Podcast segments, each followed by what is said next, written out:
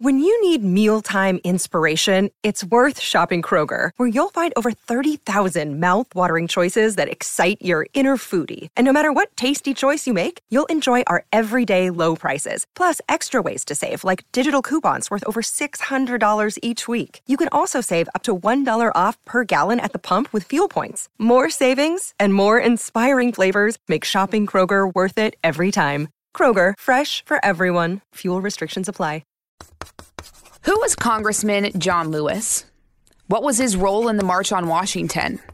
And how did Representative Lewis lead the charge in Black Americans' petition for voting rights?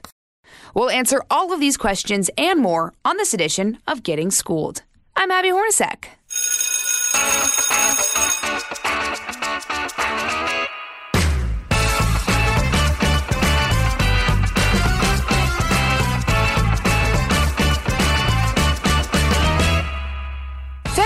1st marks the first day of Black History Month. And in commemoration of some of the most inspiring players in that history, we're taking a look at the life and the legacy of the late Congressman John Lewis.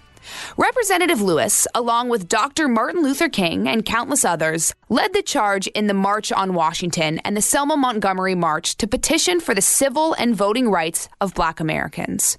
Representative Lewis dedicated his life to the pursuit of causing what he called good trouble, but that didn't come without opposition. So, what role did Representative Lewis play in the Student Nonviolent Coordinating Committee? What was his relationship like with Dr. Martin Luther King? And how is Representative Lewis's legacy living on? We have so many questions to answer, so here to talk me through all of this is the creator and co author of the graphic memoir series March, Andrew Aydin. Andrew wrote the series with John R. Lewis, and he worked with him for a very long time. He's a number one New York Times bestselling author, and guess what? He's here with me today. Andrew, welcome to the podcast. Thank you so much for having me. Yeah, we're going to have a lot of fun. Um, I'm so excited to talk about Congressman Lewis because I remember when he passed in 2020, all of the incredible tributes. We all celebrated him with such respect and admiration because of the phenomenal change that he brought to our country. So um, let's get into uh, all of his all of his accolades and honors and all of that. But first, let's just establish who was John R. Lewis. John Robert Lewis was a good man and he grew up in Pike County, Alabama. His father was a sharecropper until he bought 300 acres. And that's where John Lewis grew up. And he would hide under the porch of that old shotgun house because he didn't like working in the fields. And so when the school bus was coming, he would hide. And as it came by, he would bolt out, hop on the bus, and off he would go to school because his parents they needed him to work in the fields, but he always wanted to. He was always curious. He always wanted to educate himself, to read, to learn. And I think that in many ways typified who he became as an adult. Mm. You know, he didn't necessarily always follow what the powers that be or his parents or, or the people above him thought he should do. But he was always curious and he was always trying to learn and he would do it his own way. That's really interesting that you say that because I feel like a lot of people who uh, end up becoming the all-time greats and leave a legacy and a mark on our society and our uh, our country, they're usually people who were curious and they kind of push the envelope a little bit. I do want to get into uh, your story. Kind of reminds me of you know he always talked about getting in good trouble. I do want to get into that in a moment, but first I just want to establish you worked with John Lewis, correct? I worked for John Lewis for more than 13 years. Wow. I was in his congressional office. I uh, served as a press secretary and then communications director on his reelection campaigns. Um, we wrote four books together. Uh, I uh, I ran all of his social media the whole time. I was also a policy advisor. Um, we even worked on an episode of Arthur together. No way. How was that? you know, it's funny because for all the things that John Lewis is good at, I'll never forget going into that recording studio of him trying to do his voice acting, and, and he was he was a little lost, um, but it was fantastic. You know, I mean, it's uh, it's Arthur. Like, how can you not love that? Yeah.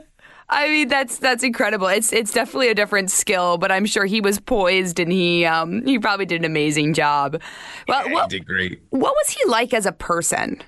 You know, I think especially in the latter half uh, of the decade plus that I worked for him, um, people sort of saw him as this this serious icon, um, very stern, and he could be, but the John Lewis that those of us who knew him best got to see was just so funny. Like he liked to to play jokes on people. He liked to laugh. Um, he's a little bit of a gossip, but he uh, and he loved art. I think people lose that sight of that. I mean, he really, really loved art. Um, that was something that we really shared together. We would go to these auction houses when we had a little time off in Washington, and um, he he would uh, he would look at and bid on and buy um, all these like he he never had much money, so he would buy these small pieces.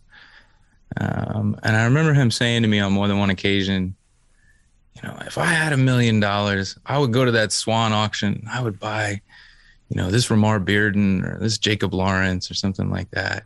Um, and so he was just he was he was a much more well rounded person than I think people understood. Hmm. Yeah, exactly. I mean, I think when when I heard all the tributes, it's people talked about what a good guy he was, and you know how inspirational and everything he was. And of course, we think of him when we think of the civil rights movement and um, some things that happened in history and his mark that he's left. Um, but I love to hear those stories because he was a human being, and and you know he had other interests also. Um, so that's that's really neat to hear. What do you think, Andrew? Um, how do you think he became such a legend during one of the most important movements our country has ever seen? I mean, how did he get to that point? Well, I think you got to understand that there was a couple eras of John Lewis, and it ebbed and flowed. Um, you know, it was less than a year. I guess it was about a year, 14 months after Bloody Sunday that he was ousted as chairman uh, from the Student Nonviolent Coordinating Committee. Mm. But I think the way he rose in the civil rights movement came in large part because he was so focused on direct action. He was not afraid to be beaten. He was not afraid to put his body on the line. And so, whether it was the uh, Nashville sit in movement, he was one of the first participants um, in those old workshops at Kelly Miller Smith's church that Reverend Jim Lawson led along with Diane Nash and Bernard Lafayette and C.T. Vivian. And they were in that first wave of sit in participants in 1960. Um, in fact, they actually had test sit ins in 1959 that predated the, the Greensboro uh, sit ins. And then the Freedom Rides, right? I mean, there's this this seminal moment when the Freedom Rides are about to be called off. You know, the federal government is saying no more. The Freedom Riders had been firebombed in Alliston, uh, in Anniston, Alabama, and it was John Lewis and Diane Nash and, and what they called the Nashville group um, that said no, the rides must go on. And even though he was a, a, an original participant, he he'd been a part of it. He was one of the original riders. Um, he wasn't afraid to go back into the lion's den. He wasn't afraid to get beaten again. Um, and, and, ultimately he was, and then he was arrested, and then he then he was actually sent to Parchman Penitentiary, uh, one of the most notor- notorious prisons in America. And then you see that time and time again. I think that in large part his devotion, his persistence, his his I mean he was arrested more than 40 times during the movement. Um, that's what elevated him to the chairmanship of SNCC. After Chuck McDew resigned, they were looking uh, for somebody who who really had that devotion and that commitment.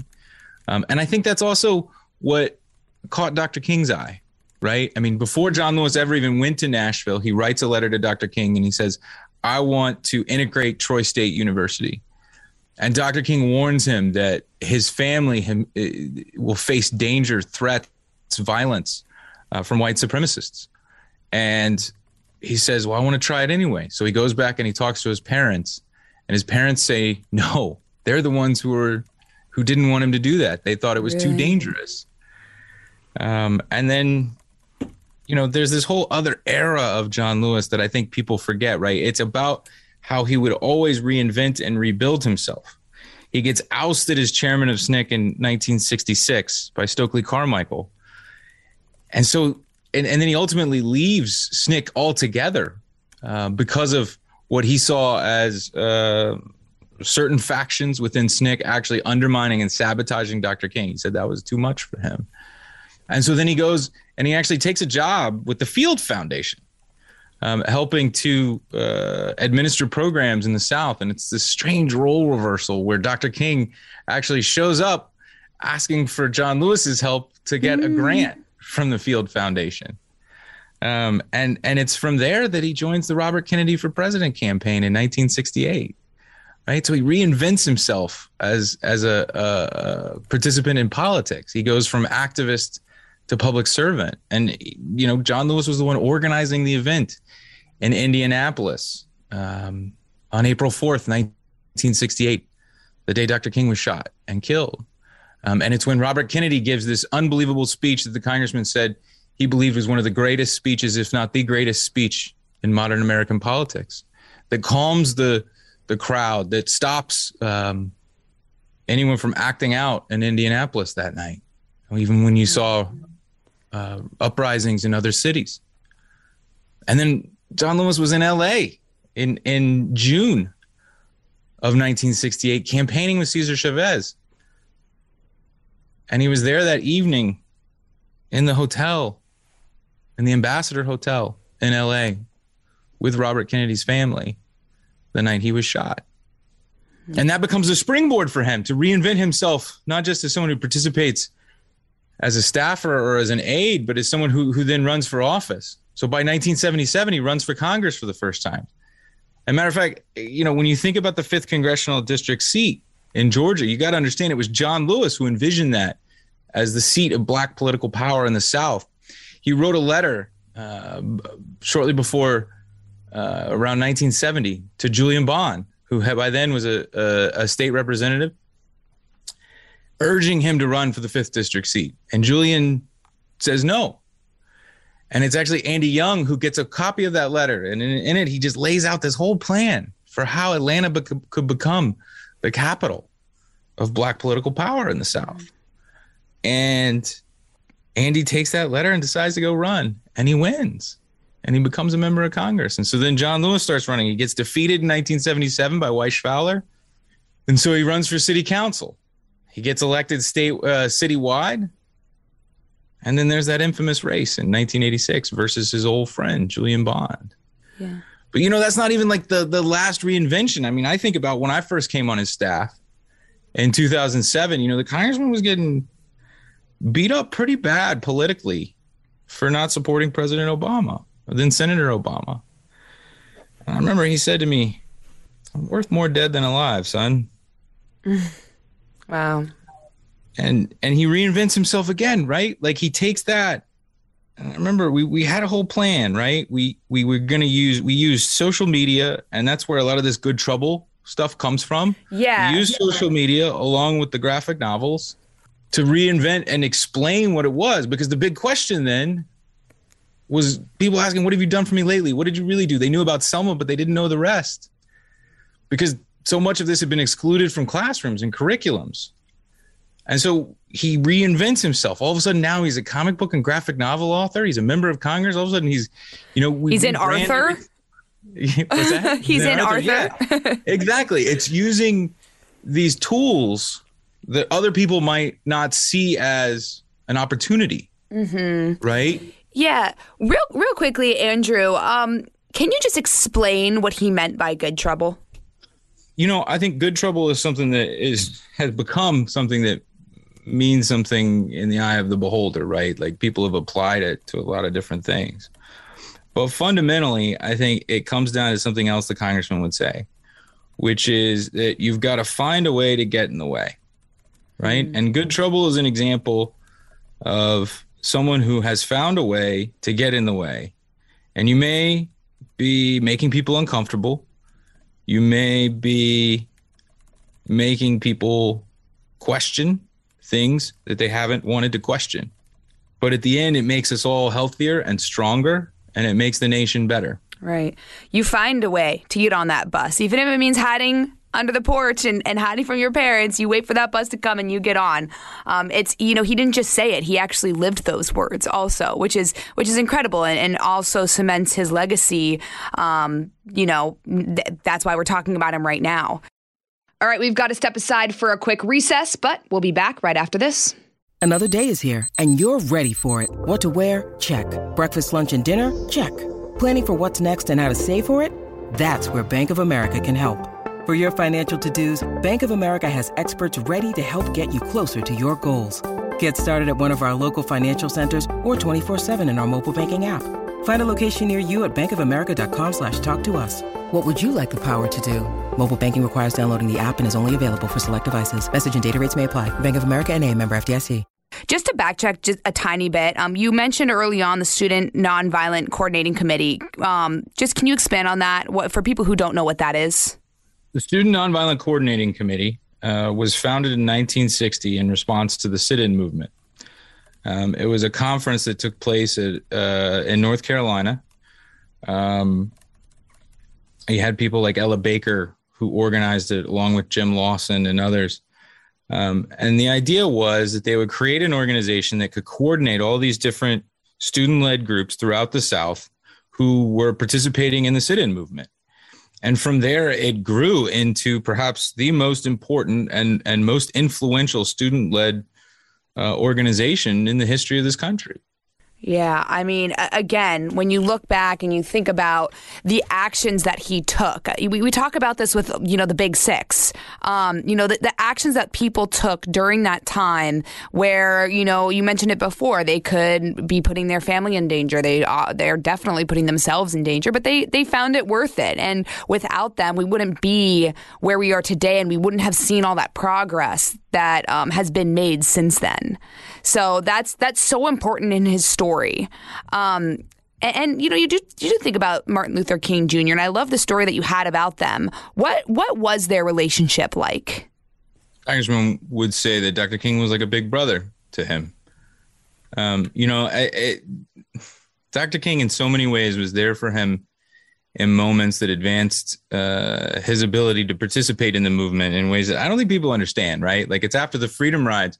John Lewis is about to graduate from American Baptist Theological Seminary, um, we, where he'd actually missed his final exams because he was in jail um, at Parchman Penitentiary, in fact. Um, so Dr. King gives him a scholarship from SCLC. Mm. And that's how he's able to go to Fisk University and, and get another degree and stay in school.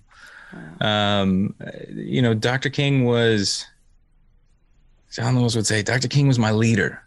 Um, and I think they were they were so close in so many ways. Um, but also, I think he he suffered a lot of criticism for being so devoted to Dr. King. Why is that? Um, because there were people who thought Dr. King wasn't radical enough. People in the movement. Um, uh, you know, there is this. Uh, I don't know if I'm allowed to say this on here, so bleep me out if I if you have to. You can say whatever you want. Okay. Uh, but there was a lot of people in the later stage of SNCC, particularly after Selma, after Watts, uh, who felt like they were urging him to tell Dr. King to kiss their ass. That was what they would say. Mm. Um, and John Lewis would say, you know, I'm never going to tell Dr. King to kiss my ass. um, and, it's probably a smart and, move. well, and I think it's also an example of, you know, the the the struggle within the movement how far can you go at any point right? Like what is too radical? Um, dr king was very aware of his position in the movement and how it represented um, the, the the broader perception of what the movement stood for.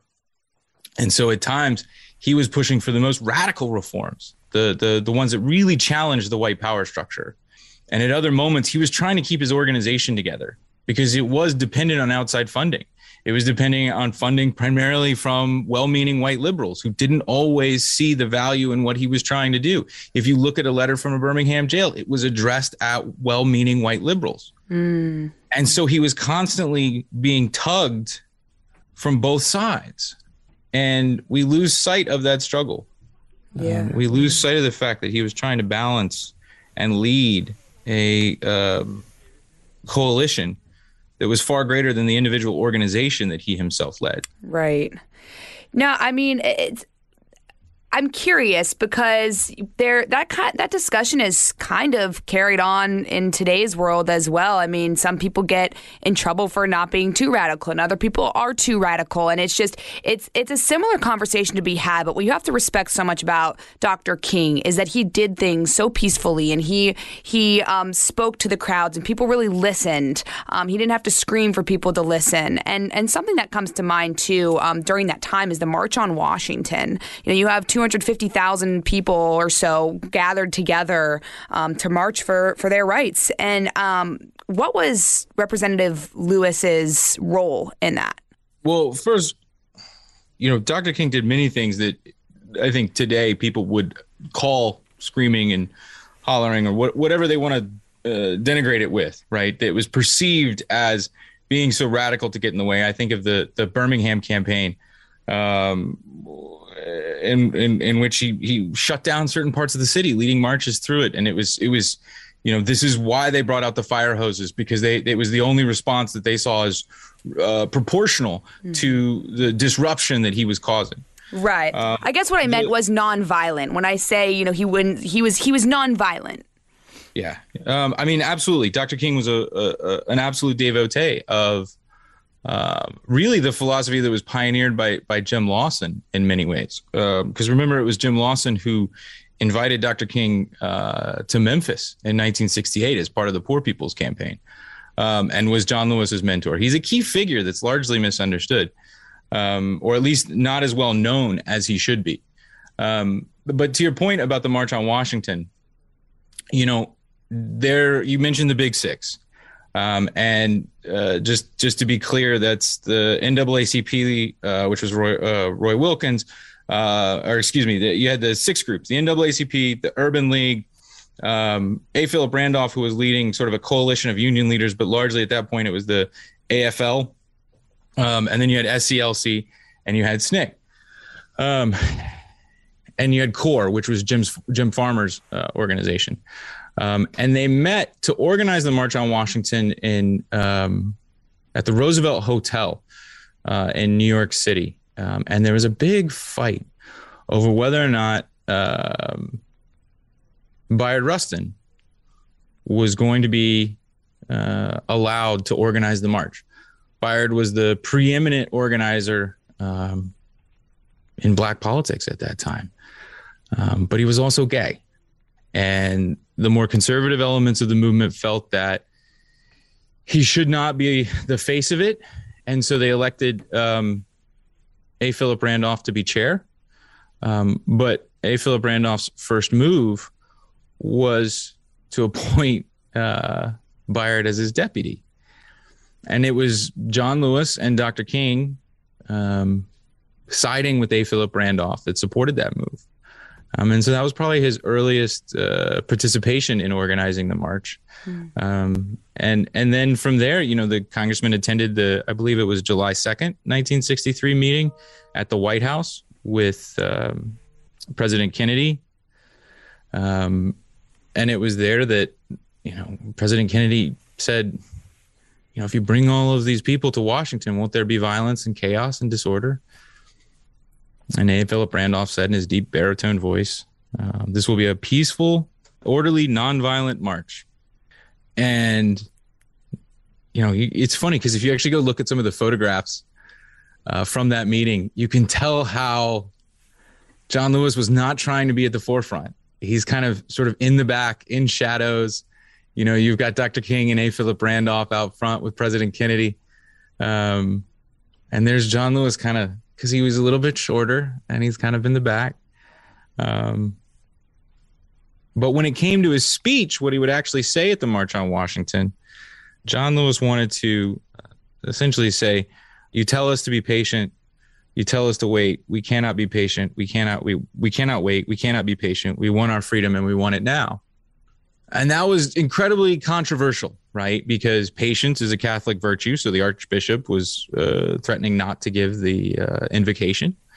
Um, and it was Bayard Rustin who had to um, moderate uh, sort of a truce um, and and have them rewrite uh, John Lewis's speech. I think one of the people who's who's still alive today who was instrumental in that speech is Courtland Cox, um, and he still lives in D.C. And so there they were uh, uh, in this tent behind the uh, Lincoln Memorial, rewriting this speech almost right up until it was time for him to go on. And you know, the the uh, John Lewis was one of the last speakers. I think he spoke sixth, and Dr. King spoke tenth. Hmm. And he gave perhaps uh, after Dr. King's speech the most meaningful speech that anyone could give that day. What was the content of that speech? Well, he called out the injustice that was happening in Albany, uh, activists who were being put on death row um, for protesting. Um, he called out a number of, uh, how do you say this nicely now? Faults in the civil rights legislation that was being proposed by the administration. He felt like it did not go far enough. Mm-hmm. Um, and he spoke to the fierce urgency of a me- of action uh, at that time. You know, I think one of the lines that got cut, but spoke to the uh, sentiment, um, was he, he he was going to say, "We will march to the South like Sherman did, but nonviolently, to bring freedom and peace." Um, it was it was brilliant rhetoric. I, I, think everybody should go back and and read the whole speech. Um, the part that always struck me. They're talking about slow down and stop. We will not stop. All of the forces of Eastland, Barnett, Wallace, and Thurmond will not stop this revolution. If we do not get meaningful legislation out of this Congress, the time will come when we will not confine our marching to Washington. We will march through the South, through the streets of Jackson, through the streets of Danville, through the streets of Cambridge, through the streets of Birmingham. But we will march with the spirit of love and with the spirit of dignity that we have shown here today. By the force of our demands, our determination, and our numbers, we shall splinter the segregated South into a thousand pieces and put them together in the image of God and democracy we must say, Wake up, America. Wake up, for we cannot stop, and we will not and cannot be patient. Wow. And, and it, it worked. I mean, the Civil Rights Act of 1964 and the Voting Rights Act of 1965. I mean, those were in response to the demands of the march. So, well, not exactly. No, not exactly. The Civil Rights uh, Bill of 1964 did not contain um, many of the the strong voting rights provisions that we think of. And LBJ, after Dr. King went back to him and said, "We need voting rights legislation," LBJ said, "Well, we just passed the Voting Rights Act. Uh, I don't, I can't, I can't push another, another piece of legislation. Or we just passed the Civil Rights Act. I can't push another piece of legislation like that." And he said, in effect, if you want voting rights legislation, you have to make me do it. And that's in large part where the Selma campaign came from. And also the challenge at the Democratic Convention in 1964. You know, the young people from SNCC uh, aligned uh, sort of as an outcropping of um, the Mississippi Freedom Summer of 1964, which was all about voting rights. Right? We lose that context. Um, they organized a challenge to the Mississippi delegates uh, on the basis of the fact that the Mississippi delegation was all white and that they had disenfranchised black voters in Mississippi and throughout the South. And it was a test case and it was an example.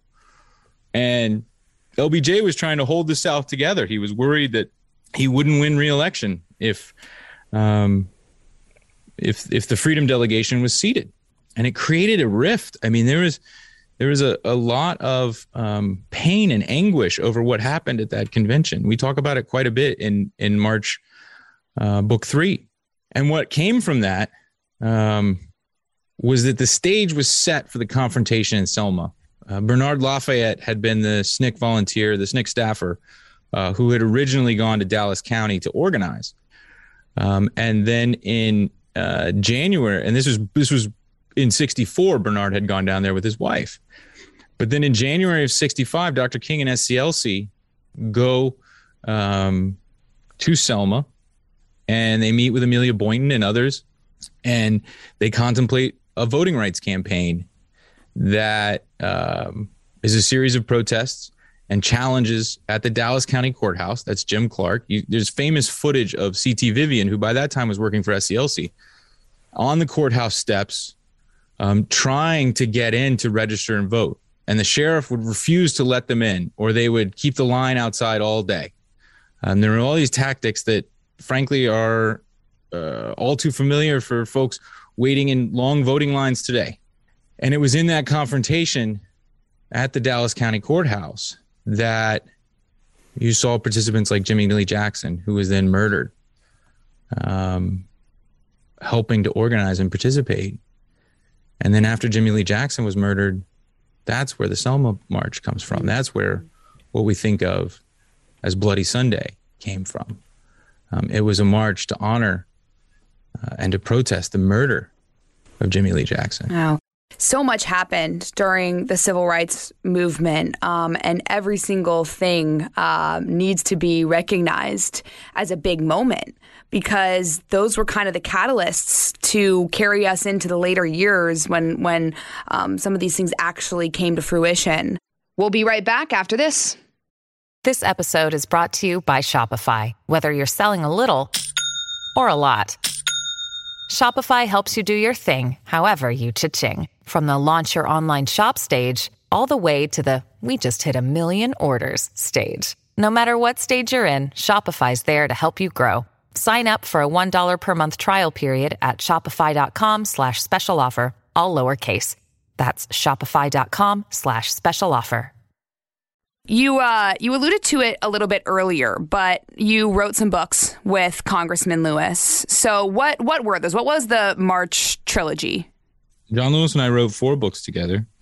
Um, our first one was published in 2013. That was March Book One, um, and it was a, a, series of graphic memoirs um, telling his life. Um, started from when he was a young boy preaching to the chickens, and the first book um, outside of his young adulthood focuses on the Nashville sit-in movement. Um, and the second book focuses on uh, the freedom rides and the march on Washington. And the third book focused on um, the Mississippi Freedom Summer, the challenge at the 1964 Democratic Convention in Atlantic City, and the Selma campaign. Um, and then we changed the title uh, because the Congressman Lewis, the civil rights movement ended with the signing of the Voting Rights Act to him. Um, so we changed it to Run and we started again with a new series. And um, it was supposed to be a series about the relationship he had with his friend Julian. Um, and it picks up two days after the signing of the Voting Rights Act. And it walks you through a year that is vastly understudied. You know, we lose sight of the fact that the Watts Uprising took place days after the signing of the Voting Rights Act we forget about the challenge to Julian Bond's seating in the Georgia General Assembly. They refused to seat him because he opposed the Vietnam War, even though there was a statue of a segregationist Georgia senator who was white sitting on the on the state capitol grounds who also had opposed American intervention in foreign wars. And we forget about the murders of a number of civil rights activists in 1966, including Jonathan Daniels and Sammy Younge, who was murdered for trying to buy a pack of cigarettes and refusing to use a segregated bathroom, even though the Civil Rights Act was almost two years old. Mm. And we forget about how John Lewis picked himself back up, how he lost the chairmanship of SNCC because he refused to push out white members of SNCC and, in a sense, lost his identity lost his family, but he picked himself back up and then he became a public servant. And that was the idea behind calling it Run because wow. first you march and then you run. John Lewis, he always chose to do the right thing. You know, it's it's a conversation to be had. I mean, it's not always easy to do that, and, and that's what kind of you know that that bolsters up all of this uh, talk about him. I mean, it's his character. It's not just his actions, but it was his character. Um, you know, a lot of people referred to him as the conscience of Congress. Why do you think that is? You know, the congressman spoke up against the Defense of Marriage Act. I believe it was 1992, long before it was popular. He said, um, I fought too long and too hard against discrimination based on color to not stand up for just against discrimination based on sexual orientation.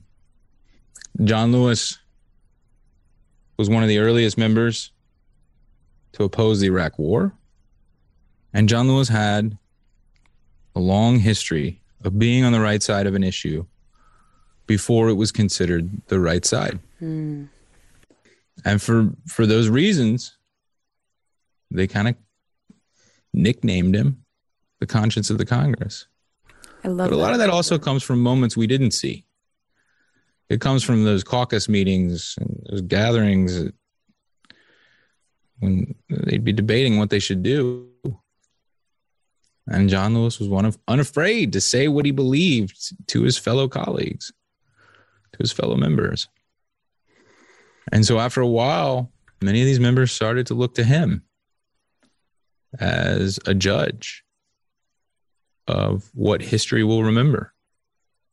Wow, that's that's a really it's a really big thing to earn. I mean, that, that, trust of people to say, you know what, you're always right. You're always right uh, morally, and you know you always align with what's what values should be, and um, you know that's that's part of what made him so great, and um, will will cause us to remember those things. And that's that's what it I mean, that's how we should remember somebody. It's not always about what they did, it's how they were and how they affected everybody. And he did every he did all of those things.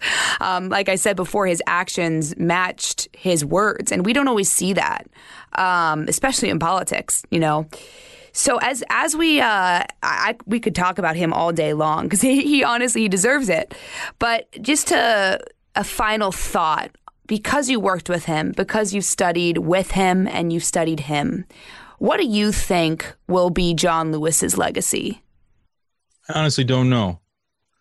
I think, if anything, studying the movement has taught me that there are forces constantly at work trying to reshape and reimagine what happened in history. And that those forces are often aligned with political convenience. And I fear that someday John Lewis will become something that he wasn't. That the authentic John Lewis will get lost because people want to commodify memories like his. They want to corporatize them. They want to turn them into something that is useful in that moment.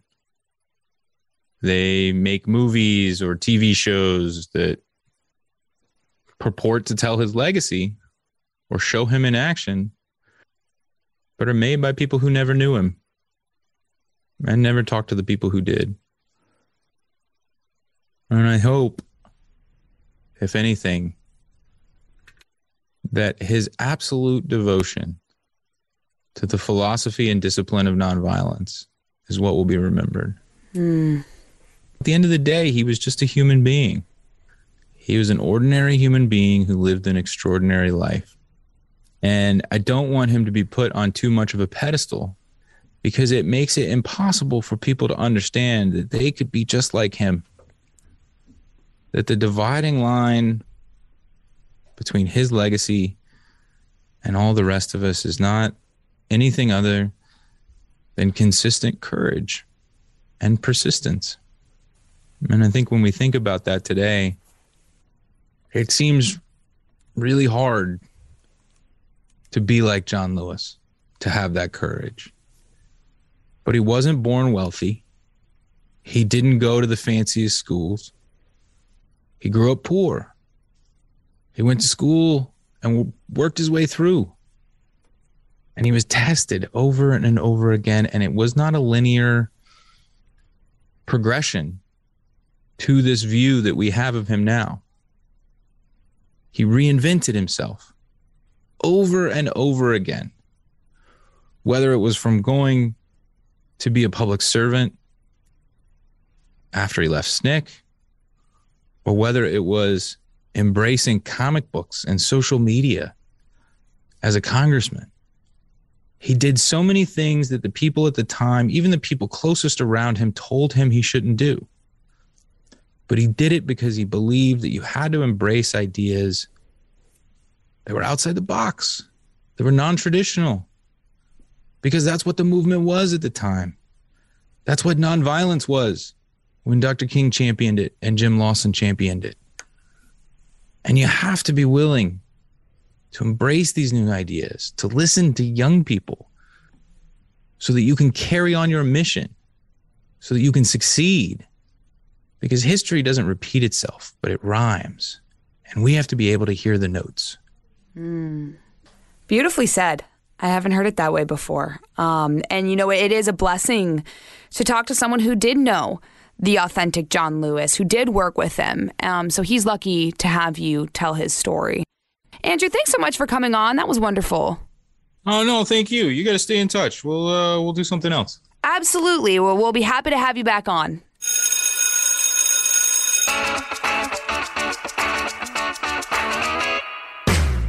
Right, if you missed anything from class, these are my office hours, and here are some top takeaways about Representative John Lewis and his involvement with the March on Washington and the Selma Montgomery March. Number one, Something John Lewis talked about was getting in good trouble. Andrew pointed out that phrase came to mean something based on the eye of the beholder, but fundamentally, it meant you've got to find a way to get in the way. Which brings me to number two. John Lewis focused on direct acting. He wasn't afraid to put himself on the line. He fought for issues before it was popular to, and that's part of the reason he was referred to as the conscience of Congress. And number three, Andrew pointed out that Congressman Lewis continuously reinvented himself. He was unafraid and he took risks for rights for everyone who was discriminated against. Andrew ended by saying not only does history repeat itself, it rhymes, so you have to listen to its notes. Thank you so much for listening to this podcast on John Lewis. For more podcasts, you can go to foxnewspodcast.com. And don't forget to subscribe to this one on Apple Podcasts, Spotify, or wherever you listen and leave us a review. This has been Getting Schooled with Abby Hornacek on the Fox News Podcast Network. Class dismissed. Listen ad free with a Fox News Podcast Plus subscription on Apple Podcasts. And Amazon Prime members can listen to this show ad free on the Amazon Music app. Kudlow on Fox Business is now on the go for podcast fans. Get key interviews with the biggest business newsmakers of the day. The Kudlow podcast will be available on the go after the show every weekday at foxbusinesspodcasts.com or wherever you download your favorite podcasts.